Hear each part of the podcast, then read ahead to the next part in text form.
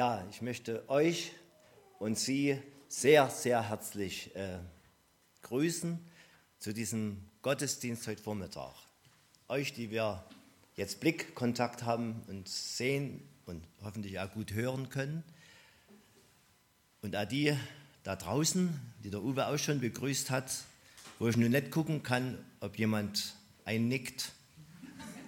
Ich hoffe es nicht.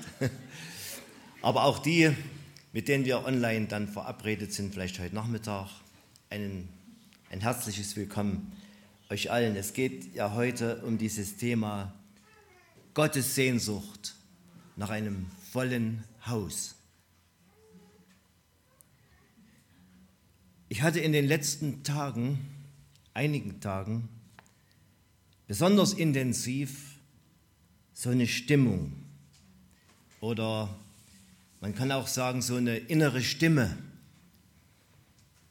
die immer dasselbe gesagt hat, tagelang. Er hat gesagt, ist das nicht alles ein bisschen übertrieben, was ihr hier macht? Diese Vorbereitungen, das Musikteam, unter der Woche die Absprachen, dann werden Stühle hin und her geräumt und so weiter und so fort. Und ist das nicht auch ein bisschen übertrieben, was du heute hier weitersagen willst?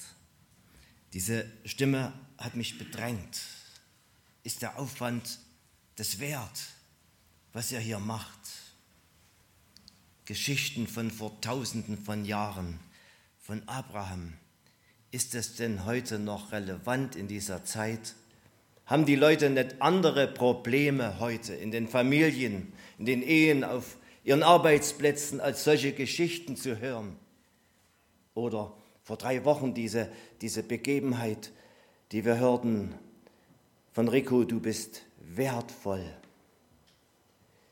Ich mir diese Stimme anhören müssen, schau dir doch die Menschen an, wie wertvoll oder wertlos manche heute sind.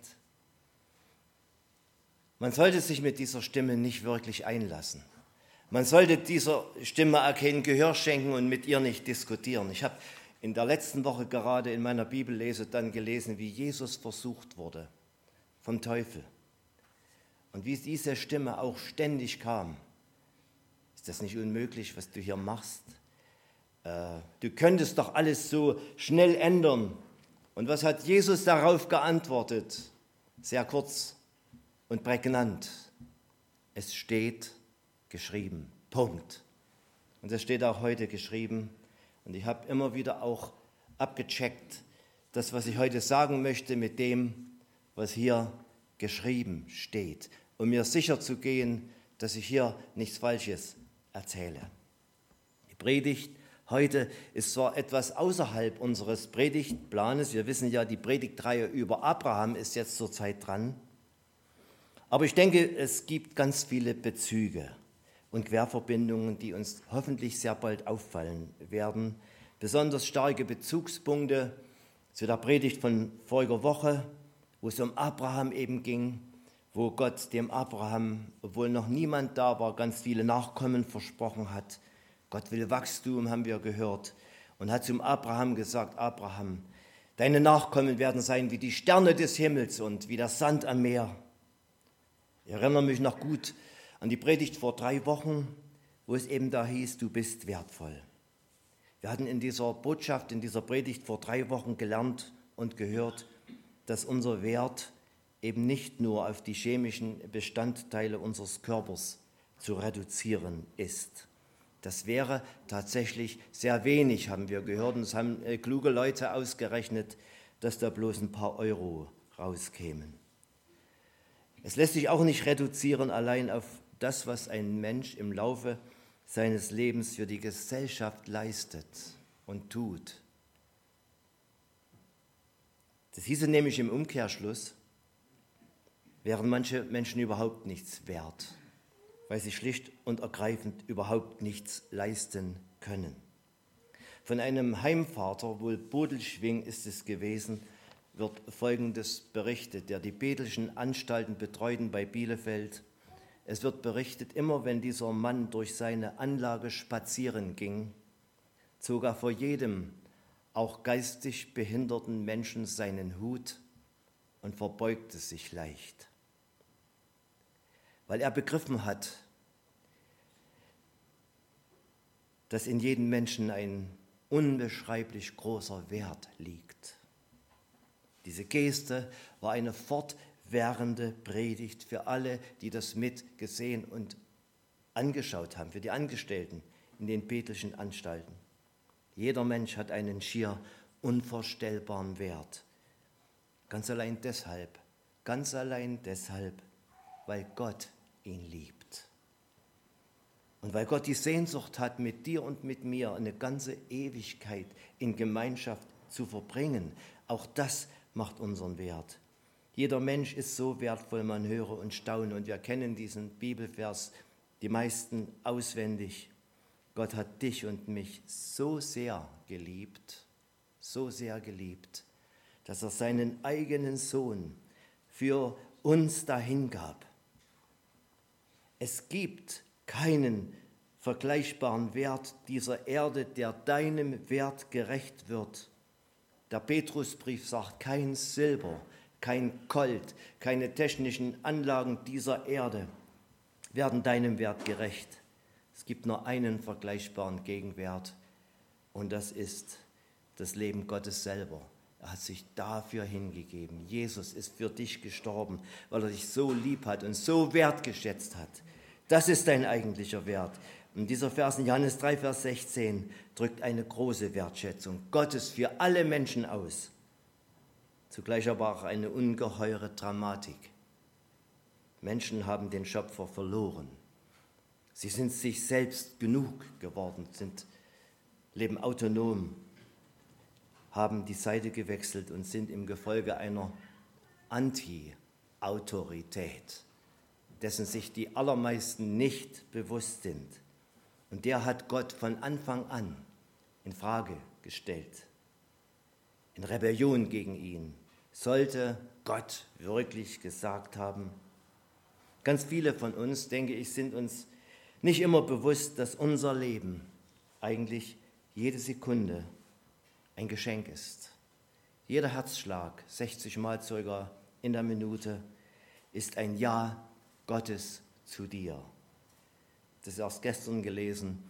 Unser Körper, das Herz pumpt 7000 Liter Blut am Tag durch unsere Venen. Jeder Atemzug ist ein weiteres Ja Gottes zu dir. Diese Krankheit jetzt, dieser Coronavirus, hilft uns manchmal auch einiges besser zu verstehen. Das sagen ja manche Ärzte. Es kann sein, dass dieser Virus auch das menschliche Gehirn befällt. Und ganz konkret eine Stelle, die den Atemreflex auslöst. Da kann deine Lunge noch kerngesund sein. Und spätestens dann, wenn dieser Atemreflex ausbleibt, man kann das ausprobieren, indem man mal eine halbe Minute die Luft anhält und sich dann vorstellt, dass man dann keine Luft mehr kriegt. Spätestens dann, wenn dieser Atemreflex ausfällt, beginnt die Todesangst. Diese Predigt, ihr Lieben, ist auch mit einer Bitte verbunden, dass man nicht so leichtfertig dahin lebt. Du kannst dein Leben, deinen Herzschlag, dein Atmen, dein Verdauen nicht wie bei einem Auto an einer Tankstelle immer mal wieder auftanken und dann wieder ein Stück weiterfahren und wieder auftanken. Aber du darfst vielleicht heute wieder neu oder erstmals Danke sagen. Lieber Gott, danke, dass du mich leben lässt, dass du mich atmen lässt, dass ich sein kann. Gottes Liebe geht aber noch viel, viel weiter, ihr Lieben. Sie betrifft nicht nur unser physisches Leben.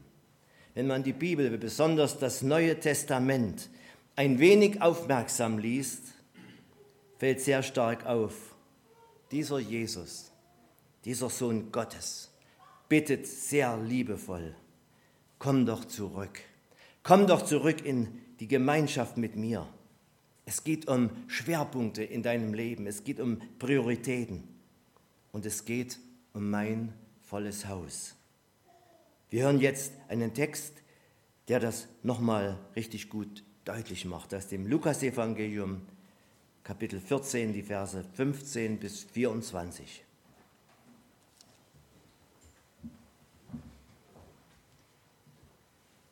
Jesus war beim Essen im Haus eines Pharisäers. Da sagte einer von den anderen Gästen zu Jesus, was für ein Glück muss es sein, im Reich Gottes zum Essen eingeladen zu werden. Ihm antwortete Jesus folgendermaßen. Ein Mann plante ein großes Festessen für den Abend und lud viele dazu ein. Als das Fest beginnen sollte, schickte er seinen Sklaven und ließ den Eingeladenen sagen, kommt, es ist alles bereit. Doch jetzt begann sich einer nach dem anderen zu entschuldigen. Der erste erklärte, ich habe einen Acker gekauft, den ich unbedingt ansehen muss. Bitte entschuldige mich. Ein anderer sagte, ich habe fünf Ochsengespanne gekauft, die ich gleich prüfen muss. Bitte entschuldige mich. Und ein dritter sagte, ich habe gerade erst geheiratet, darum kann ich nicht kommen. Als der Sklave zurückkam und das seinem Herrn berichtete, wurde dieser zornig.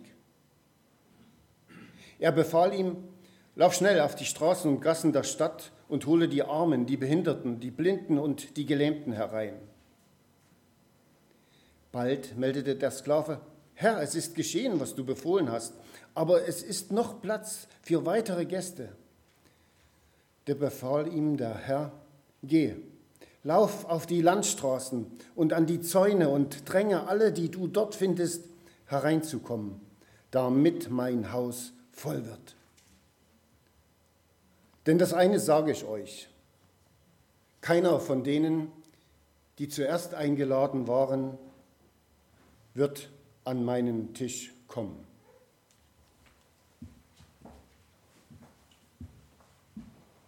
Danke dir, Matthias, für den Bibeltext. Bevor wir den Text noch ein bisschen genauer ansehen, noch ein Bild, das sich mir in den letzten Tagen immer wieder aufgedrängt hat, das die Dringlichkeit beschreibt, dass das große Fest keine kleine Nebensache ist. Das hat mich immer, immer wieder äh, in Bild bewegt. Unser Leben ist vergleichbar mit einer langen oder kürzeren Fahrt auf der Autobahn. Wir stellen uns vor, wir fahren in den Urlaub 5, 6, 700 Kilometer und sind lange unterwegs, auch mit anderen, die unterwegs sind. Der eine länger, der andere kürzer. Paulus sagt, unser Leben, unsere Nachfolge ist als sowas wie auf einer Rennbahn. Wir laufen. Äh, Paulus, das macht mich manchmal ein Stück äh, froh, ist ja wahrscheinlich auch sportbegeistert ein wenig gewesen. Er hat einige Bezüge in der Bibel vom Boxkampf und vom Laufen. Und da denke ich manchmal, ist es gar nicht so schlimm, dass ich also sportbegeistert bin und war. Und vielleicht habe ich mit Paulus äh, mal die Möglichkeit, äh, über die antiken Spiele in äh, Athen zu reden. Unterwegs auf der Autobahn, Autobahn des Lebens deshalb, weil das ganz schön schnell geht. Das geht ganz schön schnell dahin. Ich weiß aus eigener Erfahrung, dass jüngere Leute jetzt unter uns, jüngere Menschen, die so im Mittelalter sind, sagen, was du nur hast. Ich habe genauso gedacht. Ich habe mir das nur ungern angehört, wenn da die Älteren gesagt haben, das geht alles so schnell, das fliegt so dahin. Aber weißt du, wenn man das ganz realistisch und nüchtern und wirklich betrachtet, und das sagt auch die Bibel, das ist so, sagt die Bibel, als flögen wir dahin. An einer anderen, anderen Stelle heißt es, da habe ich mich manchmal auch ein bisschen geärgert drüber, das ist doch gar nicht so, das kann man das so nicht vergleichen. Unser Leben ist wie ein Dampf. Ein, ein Dampf, was ist denn das? Das geht, ist er weg. Das kann doch so nicht gemeint sein. Was willst du denn? Das Leben ist doch schön und das genieße ich jetzt und das ist doch lang und wer weiß, was da alles noch kommt. Meine Schwiegermutti wenn sie uns besuchen kam aus Halle, sagte immer, mir ist es wie im Traum. Und Anita sagte dann manchmal, Mutti, dann zwick dich doch mal. Nochmal zum Lebenswerdegang ein Beispiel. Kürzlich habe ich bei Zwickau auf einem Grundstück gearbeitet. Da spielte sich folgende Szene ab. Ein ca. 15- bis 16-jähriges Mädel fiel ihrem Vati, das war nur 10 Meter von mir weg, fiel ihrem Vati um den Hals. Sie sprang ihn förmlich an und umarmte ihn und klammerte ihn. Und er strich ihr fortwährend über die Haare und sie unterhielten sich. Und ich konnte einfach nicht wegsehen. Das war eine Szene, ich habe mich gefragt, was, was passiert jetzt hier? Aber dann konnte ich mich richtig mitfreuen. Dann hat der Vati nämlich aus dem Nachbargrundstück die Szene aufgeklärt und hat mir gesagt, sie hat gerade die letzte Prüfung bestanden, die Geografieprüfung. Und sie, sie war so leicht und sprang durch den Garten. Und ich glaube, viele von uns kennen dieses Gefühl noch. Manche haben es vielleicht auch noch vor sich, aber die meisten haben es ein Stück hinter sich. Eine Prüfung bestanden. Wie leicht ist das Leben? Ach, das, man könnte alle umarmen, ob ihr mir es glaubt oder nicht. Ich habe heute manchmal tatsächlich noch immer wieder einen Albtraum. Es ist eine Prüfung vor mir und ich habe nicht gelernt und ich lerne irgendwie aus einem Grund nicht und auch die Bücher sind weg, wo ich hätte lernen können und die Prüfung rückt immer näher. Zum Glück habe ich nie das Ergebnis erlebt, weil ich, ihr wisst warum, ne? vorneweg aufgewacht bin. Aber es ist alles so weit da hinten, als flögen wir dahin. Es fliegt vorbei. Und bald gibt es das erste selbstverdiente Geld. Ich kann mich noch erinnern, RAW 7. Oktober damals, das erste selbstverdiente Geld, 600 MDN hieß das wohl, Mark der Deutschen Notenbank. Das war ein Gewicht, 600. Da hat man was in der Hand gehabt, endlich das erste Geld, da konnte man was damit anfangen. Fliegt vorbei. Es ist da hinten. Dann die erste große Liebe oder die große Liebe. Die möchte man gerne festhalten. Die möchte man wirklich gerne festhalten. Und ich halte die auch fest. Und es war nicht nur die große Liebe damals, das ist sie heute noch. Und dann die Ehe, die Familie. Ich erzähle einfach mal so den Werdegang, den normalen Werdegang. Und dann dauert es gar nicht lange, dann tummeln sich kleine Belger in deinem Wohnzimmer herum und haben Haufen Fragen. Vati, weißt du was und das und jenes und wie ist denn das? Und das ist so schön, aber auch schön anstrengend manchmal. Und man spielt mit ihnen. Und die Mary hat es schon mal erzählt, wir haben dann kleiner und großer Löwe gespielt und das war schön. Aber es ist auch vorbei, dahin. Wie es in einem Lied heißt. Das weiß ich noch sehr genau, zum Jugendtreffen damals, wo ich auch noch richtig jung war. Das Lied ist auch schon verklungen. Ich glaube, Reinhard und, und Heinz Dieter haben das damals sogar getextet oder umgeschrieben. Wo sind sie geblieben? Wo sind sie geblieben? Die Zeiten, die Momente. Wo sind sie geblieben? Die Promis. Was ist nur geschehen? Lang schon kann man sie nicht mehr auf Titelseiten sehen. Einmal waren die Magazine voll von ihrem Ruhm, doch dann blätterte die Zeit einfach ein paar Seiten um. Wir fahren auf der Autobahn unseres Lebens dahin und manchmal fährt so ein Lebensauto von einer Abfahrt ab mit denen wir länger unterwegs waren. Und es macht uns schon ein wenig betroffen. Wir haben ihnen vielleicht manchmal zugewinkt beim Vorüberfahren, so kleine Überholmanöver. Sie sind auf einmal abgefahren. Und wir fragen uns, wie wird wohl ihr Zielort aussehen? Wo werden die wohl gelandet sein?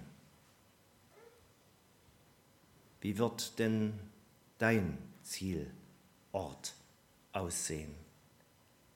Wo wirst du landen. Das Loch, das unserem Körper eines Tages gegraben wird, das sagt die Bibel sehr deutlich.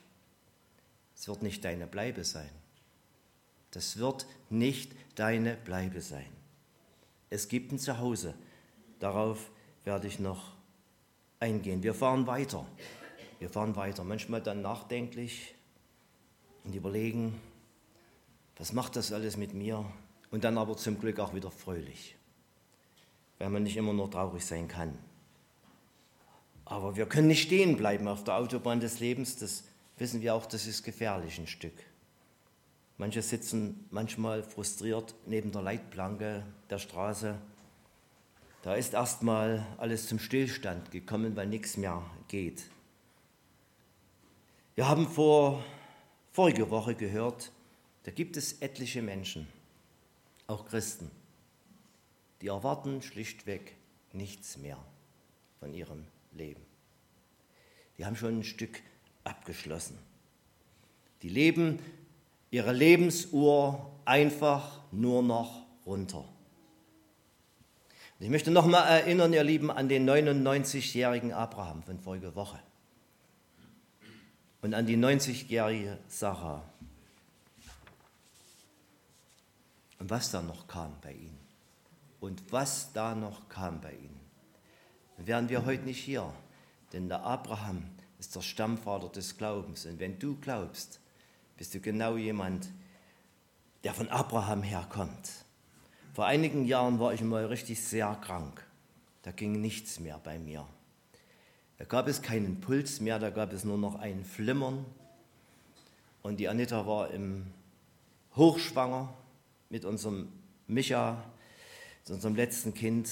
Und ich dachte damals, mitten in der Nacht, das war's dann wohl. Man hat mich abgeholt mit Blaulicht ins Krankenhaus. Da war der Motor defekt. Aber der himmlische Chefmechaniker hat es wieder hingekriegt. Es ging dann wieder aufwärts, es ging wieder besser und ein Christ dieser Gemeinde hier, der ist jetzt schon dort oben, wo wir uns dann auch mal treffen werden. Der hat zu mir gesagt, Günther, der Herr Jesus hat mit dir noch was vor. Und damals in dieser Situation, ihr Lieben, hat es mir unheimlich Mut gemacht. Und daran habe ich mich festgehalten. Und der Herr Jesus hatte bisher noch was vor. Damals war ich 40 Jahre alt. Inzwischen sind 27 Jahre vergangen und ich möchte diese Zeit nicht missen. Und das wiederhole ich jetzt nochmal explizit für jeden einzelnen von euch. Jesus hat mit dir noch was vor wie jung du auch bist oder wie alt du schon bist. Wenn du Ja zu ihm sagst, hat er mit dir was vor. Und er will dich einsetzen, damit sein Haus voll wird. Wo wir beim Bibeltext wären. Menschen sind bei einem Essen da. Matthias hat uns das schon gesagt. Mit Jesus zusammen, hören ihm zu und reflektieren zum Teil was er gesagt hat. Und dieser vorhergehende Vers, wo wir eingesetzt haben, da sagt er, es wird dir vergolden werden, sagt der Herr Jesus, bei der Auferstehung der Gerechten. Wenn du nicht immer nur an dich denkst, wenn du nicht immer nur deine guten Sachen äh, vor dir her posaunst, wenn du nicht immer der Erste sein willst, sondern wenn du dich auch kümmerst um die Armen, um die Krüppel, um die Lahmen, wenn du auch selbstlos wirklich Menschen liebst, es wird dir vergolden werden bei der Auferstehung der Gerechten. Wenn du nicht immer deine guten Taten auf dem Silbertablett vor allen her sagst und guck mal, wie toll ich bin. Damit Jesus merkt, dass der Gastgeber auch zugehört hat, antwortet er, ja natürlich, glücklich werden die sein, die im Reich Gottes essen. Das ist doch selbstverständlich, ist doch gar keine Frage. Und wir gehören ja sowieso dazu, nicht wahr? Wir Schriftgelehrten oder wer auch immer. Sind wir automatisch doch dabei, was sagst du denn da? Aber dummerweise legen die meisten Menschen ganz wenig Wert, ganz wenig Wert auf die Einladung, Bürger des Himmels zu sein. Aber genau an dieser Stelle ist es klug, nochmal das Bild der Lebensautobahn zu bedenken.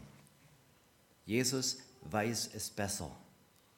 Er lädt uns ein, zu seinem Fest lasst uns gehen und es allen sagen, die wir auf dem Wege sehen. Gott lädt uns ein.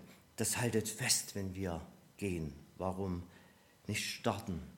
Warum nicht warten? Lass doch das andere einfach stehen. Es könnte fast ein Bibelwort sein, dieses Sprichwort. Man kann nur auf einer Hochzeit tanzen. Das ist ein Sprichwort.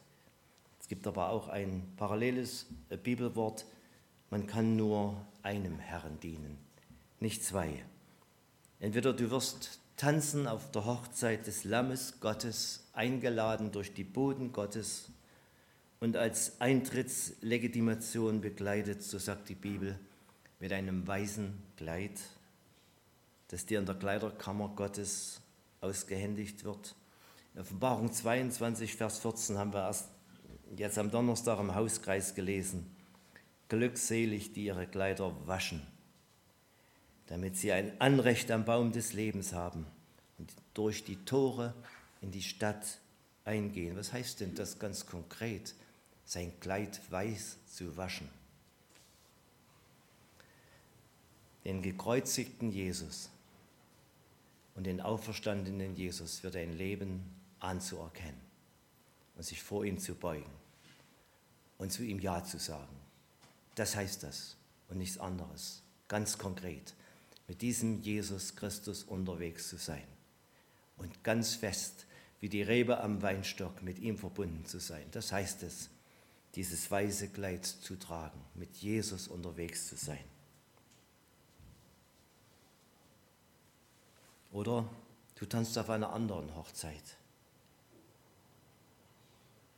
wo das Fest zum Fiasko wird, sagt uns die Bibel, wo die Schminke und Tünche deines Lebens durch Tränen ständig abgewaschen wird, weil du dann vor vollendeten Tatsachen stehst. Die Bibel sagt, du darfst heute umkehren. Du darfst die Entscheidung treffen. Jesus weiß es besser, dass ein gekauftes Stück Land, ein gekauftes Auto, ein gekauftes Haus, ein gekauftes Surfbrett und was auch immer es ist, dass es das nicht wert ist, diese Einladung auszuschlagen und die Prioritäten zu verändern und das Schwergewicht darauf zu legen. Herr Jesus weiß es besser, dass es gut ist, sich einladen zu lassen. Wisst ihr, es lag ja kein Notartermin mehr vor bei diesem Kauf. Das war bereits gemacht. Das war nicht so wichtig. Er wollte dieses Feld nur angucken nochmal und sich da weiden und freuen und das hätte vielleicht auch noch Zeit gehabt.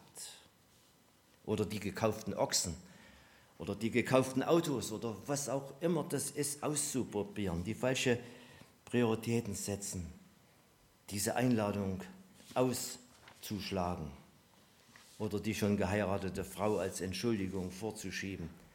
Da gibt es noch so viel Zeit mit ihr das Leben zu genießen. Welche fatalen Fehlentscheidungen, als lieber zu Gottes Fest zu gehen. Und das beginnt ja schon heute. Und ich bin so gern bei diesem Fest heute schon unterwegs. Es ist fantastisch, mit diesem Jesus zu leben. Also ich bereue wirklich keine Stunde.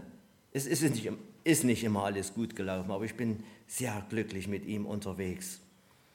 Und vielleicht haben wir von Zeit zu Zeit auch als Boten solche Erfahrungen gemacht, die hier beschrieben sind. Ablehnung, höfliche Ablehnung, hab vielen Dank, aber weißt du, meine Lebensgestaltung lässt das jetzt einfach nicht zu. Auch wir haben diese Erfahrung ganz konkret gemacht. Bei unserer Zellgruppenarbeit haben äh, viele Bekannte und haben sie eingeladen und ganz vornehm und ganz freundlich. Aber weißt du, wenn ich auf den Terminkalender in diesem Jahr schaue, haben die uns gesagt, ist fast jedes Wochenende ausgeplant. Wir sind immer unterwegs. Das ist ein Wahnsinn. Das ist alles voll. Wir haben jetzt keine Zeit. Vielleicht später. Ich habe das vor kurzem gelesen. Ein Christ kommt zu seinem Freund. Und er möchte ihm all diese Botschaft sagen, diese freundliche Einladung Jesu. Komm doch mal mit zu diesem Konzert. Oder komm doch mal mit in die Gemeinde oder komm mit zum Hauskreis oder in die Zellgruppe. Und er sagt drauf, weißt du, schön und gut, ich erkenne das an, aber bei mir ist jetzt zurzeit dicke Luft. in der Firma und also privat. Ich habe kaum noch Zeit, meinen Kindern abends Gute Nacht zu sagen. Es ist volles Haus. Es tut mir leid, das geht jetzt nicht. Der Christ ist natürlich ein wenig traurig, kann man sich vorstellen. Ne? Ein bisschen traurig geht er weg. Im Gehen sagt er noch, stell dir nur mal vor, ich wäre jetzt der Tod gewesen. Stell dir das nur mal vor, ich wäre jetzt der Tod gewesen. Der Tod hat kein Erbarmen. Der bittet auch nicht. Ich habe Bilder von mir, ich weiß nicht, von Rembrandt, wie Menschen ihre Hände, ihre knochigen Hände dem Tod entgegenstrecken. Sinnlos, der nimmt. Kurzen auf der Hohen Straße. Ich weiß nicht, was die, diese Menschen abends an diesem Sonntag noch vorhatten. Einen schönen Abend. Der nimmt einfach.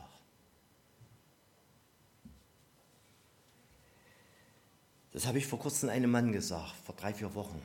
Ah, in Keinsdorf war das. Ich habe ihm diese Geschichte erzählt. Und dann stand in diesem Mann so feuchte Augen hatte er dann und hat gesagt, weißt du, ich bin praktizierender Kommunist. Und mein großes Vorbild ist Ernst Thälmann.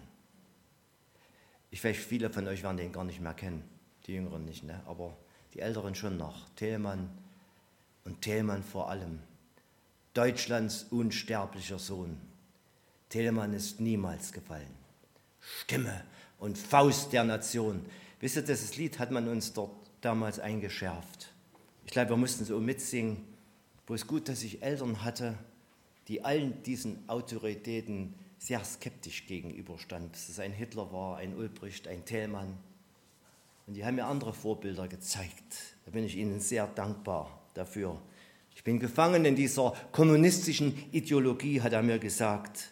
Ich liebe Thälmann, das ist mein großes Vorbild. Und wenn man die Geschichte Thälmanns liest, dann kann man das in Frage stellen. Und ich möchte die Seite auch nicht mehr wechseln. Das ist ein Drama. Das ist ein Drama. Und wir beten für diesen Mann und für diese Familie sehr intensiv. Und wir haben noch Kontakt. Jesus sagt hier im Text, lass dich nicht entmutigen, geh weiter, auch wenn du Ablehnung erfährst. Und wenn manche sich ein schönes Leben machen wollen, sollen sie es tun. Lass dich nicht entmutigen, geh weiter, mein Haus soll voll werden. Dann sagt er, geh auf die Straßen, geh auf die Gassen der Stadt. Vielleicht haben dort manche Zeit. Der Herr erweitert ständig die Einladung, weil noch Platz ist, weil heute noch Platz ist dort. Geh an die Hecken und an die Zäune, geh dahin, wo nichts mehr ist, wo in das Niemandsland kommt, wo es riecht oder vielleicht wo sich auch Menschen mit ihren Hecken und Zäunen abschotten, weil sie es mit niemandem zu tun haben wollen. Man kann das ja verschieden auslegen. Da Jesus sagt, anfangen von Jerusalem, Samaria bis an das Ende der Welt, sagt Jesus. Darf ich dir diese Frage heute nochmal wirklich stellen? Wie viele Gedanken machst du dir um Menschen, die Jesus wichtig sind? Wie viele Gedanken machst du dir überhaupt noch darum, um deine Nachbarn? Vielleicht hast du alleine wenig Mut, ich kann ich gut verstehen. Ich bin da auch mit dabei. Ich habe auch wenig Mut oft. Dann rate ich dir schließlich einer Zellgruppe an. Wir wollen das als Gemeinde praktizieren. Da machen wir uns gemeinsam Mut, diesen Weg zu gehen, denn es ist ein wichtiger Auftrag und man kann gegen diese Arbeit nichts vorbringen. Das ist in Fakt, wenn man es nicht alleine tut, dann kann man gemeinsam beten in dieser Gruppe, dann kann man gemeinsam überlegen und dann kann man gemeinsam tun und dann kann man ein Zimmer vorbereiten und dann kann man Essen machen und dann kann man Leute einladen und mit ihnen ins Gespräch kommen. Ich glaube aber, und ich will auch niemandem ein schlechtes Gewissen machen, ich glaube, dass ganz viele von euch unterwegs sind ganz viele sich Gedanken machen auch und beten um Menschen, die zum Beispiel mit einem Heimkind mit einem Rennauto zwei Runden auf dem Sachsenring drehen. Und dieser Junge, der keine Eltern mehr hat, der kann dann endlich mal in seiner Gruppe auch was erzählen, was er im Urlaub erlebt hat. Wenn die anderen immer branzen, was sie alles Tolles erlebt haben. Oder eine Runde auf der Mulde im Kanu. Und haben Leute gemacht oder Schriften verteilen oder 30 Euro geben für ein armes Kind oder Menschen besuchen, Besorgungen machen. Ich denke an Kreuz und Quer oder Andachten in Alters- und Pflegeheimen halten. Es gibt ganz viele Möglichkeiten und ich weiß, dass ganz viele von euch das machen und tun. Eines Tages wird Gottes Sehnsucht gestillt. Sein Haus ist voll, bis auf den letzten Platz. Und dann ist die Tür zu und das Fest beginnt. Und wir werden sein, sagt ein Lied, wie die Träumenden, die noch nicht fassen, was sie sehen. Wir werden lachen und glücklich sein, wenn wir vor Jesus stehen. Äh, du darfst auch jetzt lachen und glücklich sein, wenn du mit Jesus unterwegs bist, im Jetzt und heute. Das ist so schön. Und ich möchte euch einladen, auf diesen Weg unterwegs zu sein. Und weißt du, wie viele wirst du dort treffen? Im Himmel mal, später. Die lachend auf dich zukommen und sagen, ich bin hier, weil du, weißt du noch, damals das und das. Wir werden jetzt zum Schluss noch ein Lied hören. Von Rai Bolz. Hat mich sehr bewegt, dieses Lied. Es passt sehr gut hier rein. Äh, das möchte ich gerne einmal erleben, was dieser Rai Bolz in diesem Lied hier beschreibt. Es ist auf Englisch und wird deshalb übersetzt, denke ich mal hier vorne. Und da draußen sind die, die Zettel ausgelegt, dass ihr das mit lesen könnt. Es ist emotional, auch ein wenig amerikanisch, aber ich kann mir ein Leben ohne Emotionen sowieso überhaupt nicht vorstellen. Das gehört ganz einfach zu unserem Leben dazu. Und jetzt dieses Lied von Rai Bolz.